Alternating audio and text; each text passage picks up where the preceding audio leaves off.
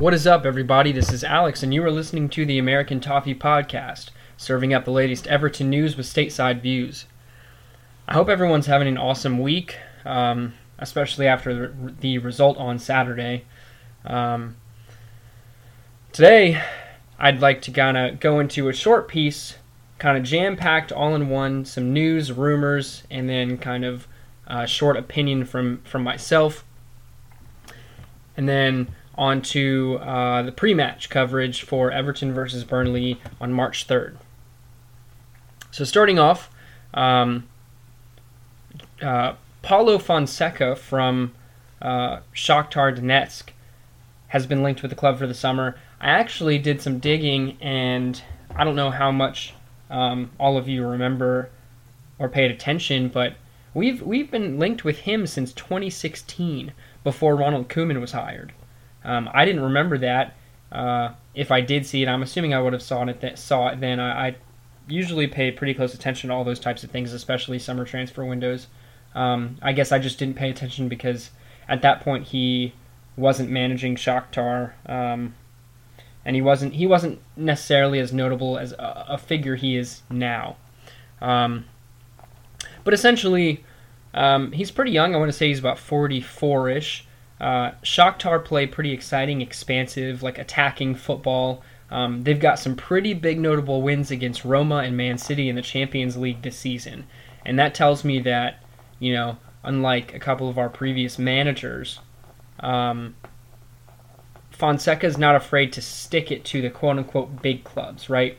Um, you know, he's he's willing to stick with his style as opposed to, you know, switching to a five at the back when we play a quote unquote big team, um, and kind of hoping for some counterattacking uh, football, uh, throwing you know two guys up and hoping it works out. Um, so I think it's pretty exciting.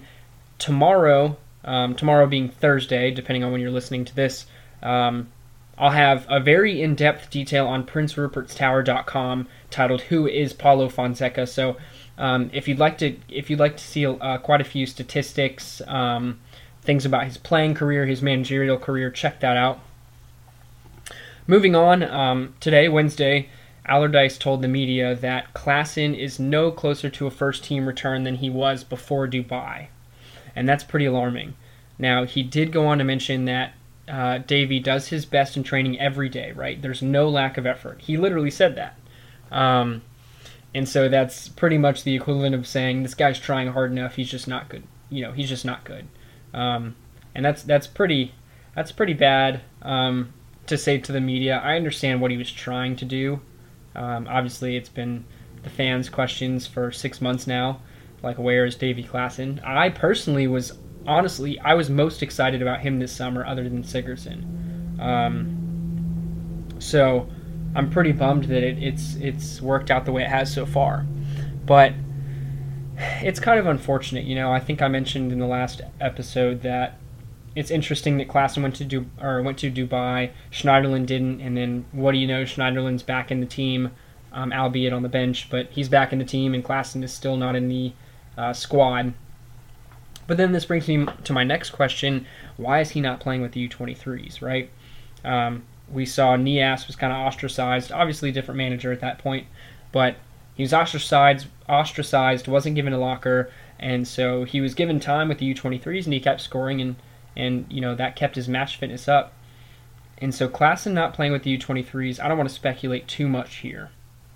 But where my mind goes is that there's a very real understanding that I don't think he plans to be here past the summer.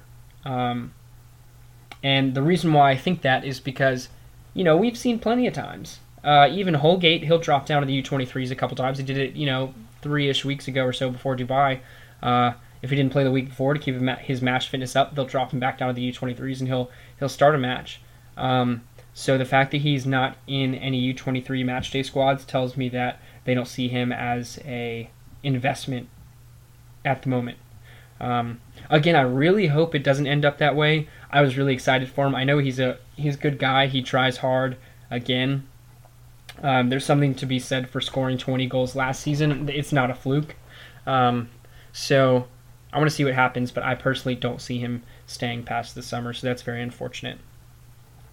Um, speaking of uh, Allardyce and his uh, his uh, famous media um, tactics, he said after Dubai, I think probably about a week ago now, he said that Funes Mori was going to be playing with U23s ahead of um, the Watford match, and he was not in the U23 squad.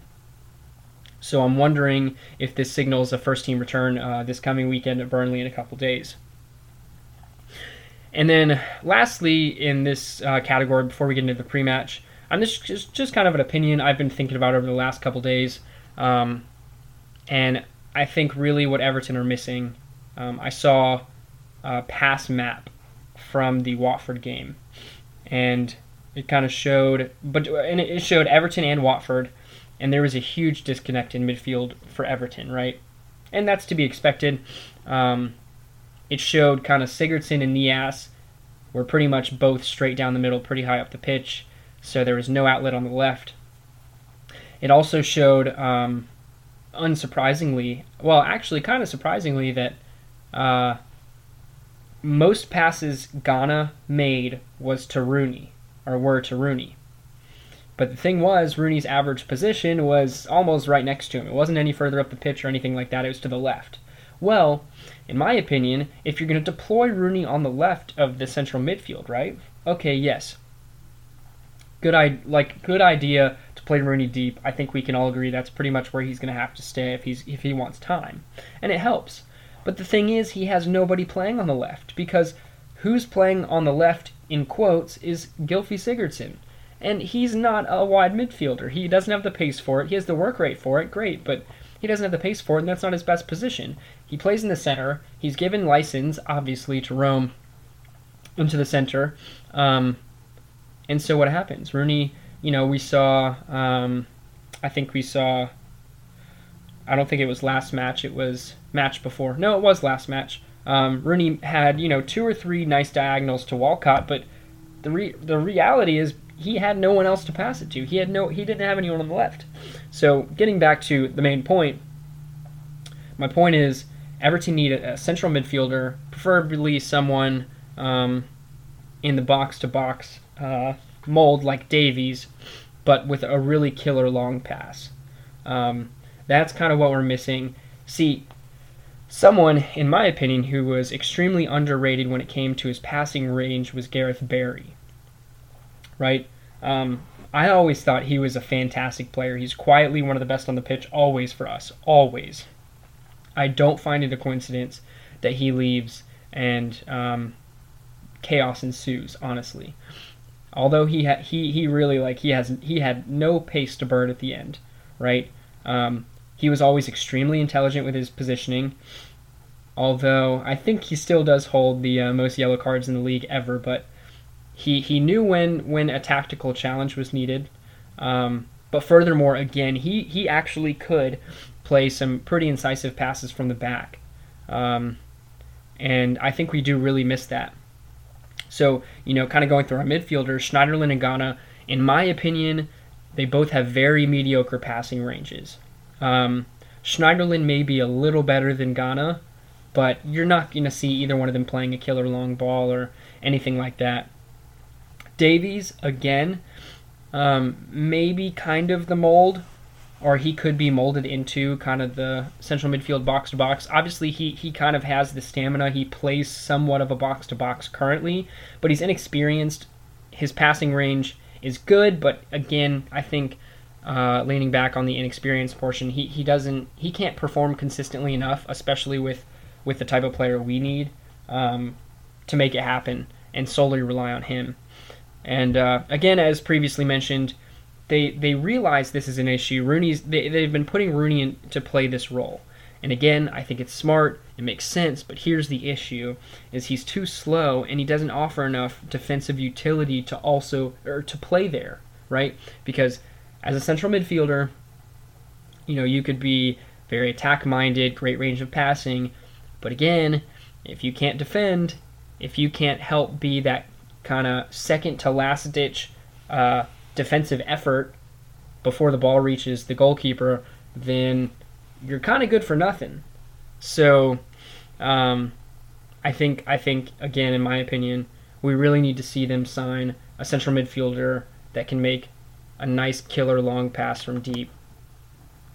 Now, I don't know where that's going to leave Rooney um, or Davies for that matter. I guess Davies will probably get time anyway, but um, it'll be interesting to see regardless. Definitely interesting to see what happens this summer.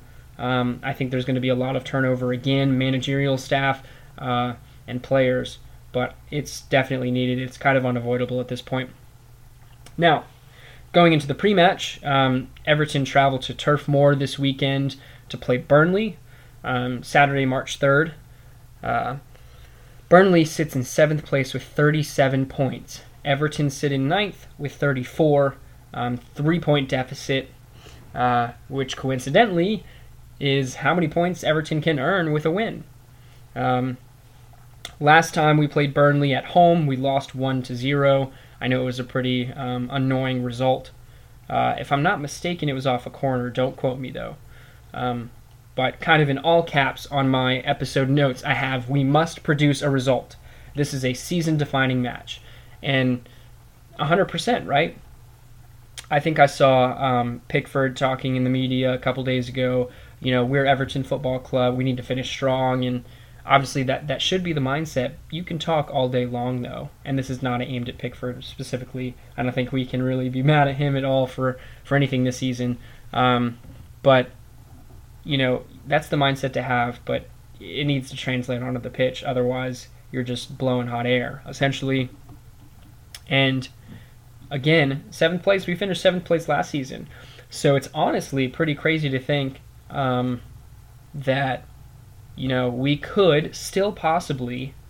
I think it's unlikely, um, but we could still possibly finish seventh this season, and all of us would see it as a huge disgrace. Now, obviously, we're talking about spending you know somewhere around 230 million euros and getting the same result, but in a in a worse fashion. Regardless, um, I think over the last couple months, if you told anyone we could we could finish seventh or we would, I think everyone would would take it. So again, um, Everton have to take the match by storm, um, especially away from home. So, getting straight into it, my preferred lineup at goalkeeper, Jordan Pickford, per usual. I say it every week. I'm going to continue saying it every week. I really do like Joel Robles. Um, unfortunately, just like Klaassen, I don't think he's going to be here in the summer. He's kind of at that awkward position where he's too good to be a backup. Um, I actually feel pretty bad that he's been a backup for so long, to be honest. But he's he's too good to be a backup.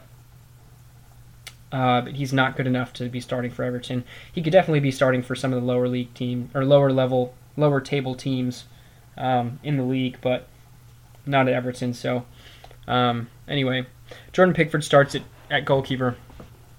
On defense, um, Jonjoe Kenny at right back. Sorry, this is a 4 3 3, by the way. I think, uh, I, I, think, in my opinion, it's the best way to get uh, balance out of the squad, out of the personnel we have. Um, so, Jonjoe Kenny at right back, this is based off the fact that I'm pretty sure Coleman is still going to be out um, with his muscular injury. Um, my center back pairing, this is going to be a little interesting, I think, for y'all, but uh, I want to see Jagielka and Williams start. Uh, Williams was, was pretty good last week. Obviously, he was kind of um, he was somewhat at fault. I think both center backs were at fault for the Deeney goal, but um, I think that there's something to be said for Williams and Jagielka last season uh, for how they performed together. And although I actually did think that Michael Keane performed very well, besides the goal, um, besides his deci- decision making at that point, um, I think he just he's just prone to to those types of mistakes almost every match. Um, I do some part of me part of me feels like we could use his his his uh, height and his physicality, but I think this time around we play the two veterans, Jagielka and Williams. I'm always partial to Jagielka. I don't know if you, uh, if you guys can tell yet, um, but I think those two would be the best choice. And then at left back, Baines. I'm hoping Baines is going to be back. Um, I know, you know, whatever it was a week ago, a week and a half, a week ago, I guess. Um, Allardyce was talking about Baines should be nearing a return. So I'd like to say that Baines is going to start at left back. Um, and back to Jonjoe Kenny, I'm hoping that he does a bit better this week against uh, less pacey opponents um, because, to be honest, last week I thought he, he got tore apart along with Cuco, uh, but that was Deulofeu's doing. Um, in midfield, the midfield three, I'm kind of shaking things up a little bit. Nothing too crazy though. I want to see Gana and Davies playing deep. And then at the 10, I'd like to see Gylfi Sigurdsson. Um, Rooney was not good last match at all. He was he was not good. He was very poor. I think that was the worst match I've seen him play um, for Everton uh, this season. So start Sigurdsson and emphasis on the fact that you're playing him in his best position, right? If you want to see him succeed, give him the best opportunity to succeed, as well as the team. And then our forward three, uh, Niasse was poor last match, so I'd really like to see Cenk Tosun start up top. Um, Walcott, he's a mainstay in the team, in my opinion. I, I don't think anyone can argue that. Um, my only thing would be this week, get him the ball more. Get him the ball more. Um, I think we could say that about anyone in the t- in the front three or four last week, but um, he he can make it happen, right? He makes things happen. He's very confident on the ball, which is refreshing to see. Even when a match is going poorly, you give Walcott the ball, and you almost feel confident as well. Notice how I said almost. Um, and then on the left, uh, I guess I'm going to take Yannick Bolasie. Now, I thought he looked pretty poor when he came on last match as well. Now, that was, again was for whatever it was 13, 14, 15 minutes. Um, now, I say Yannick Bolasie. I think that's the most likely option if I'm saying start two wingers. I know, crazy concept.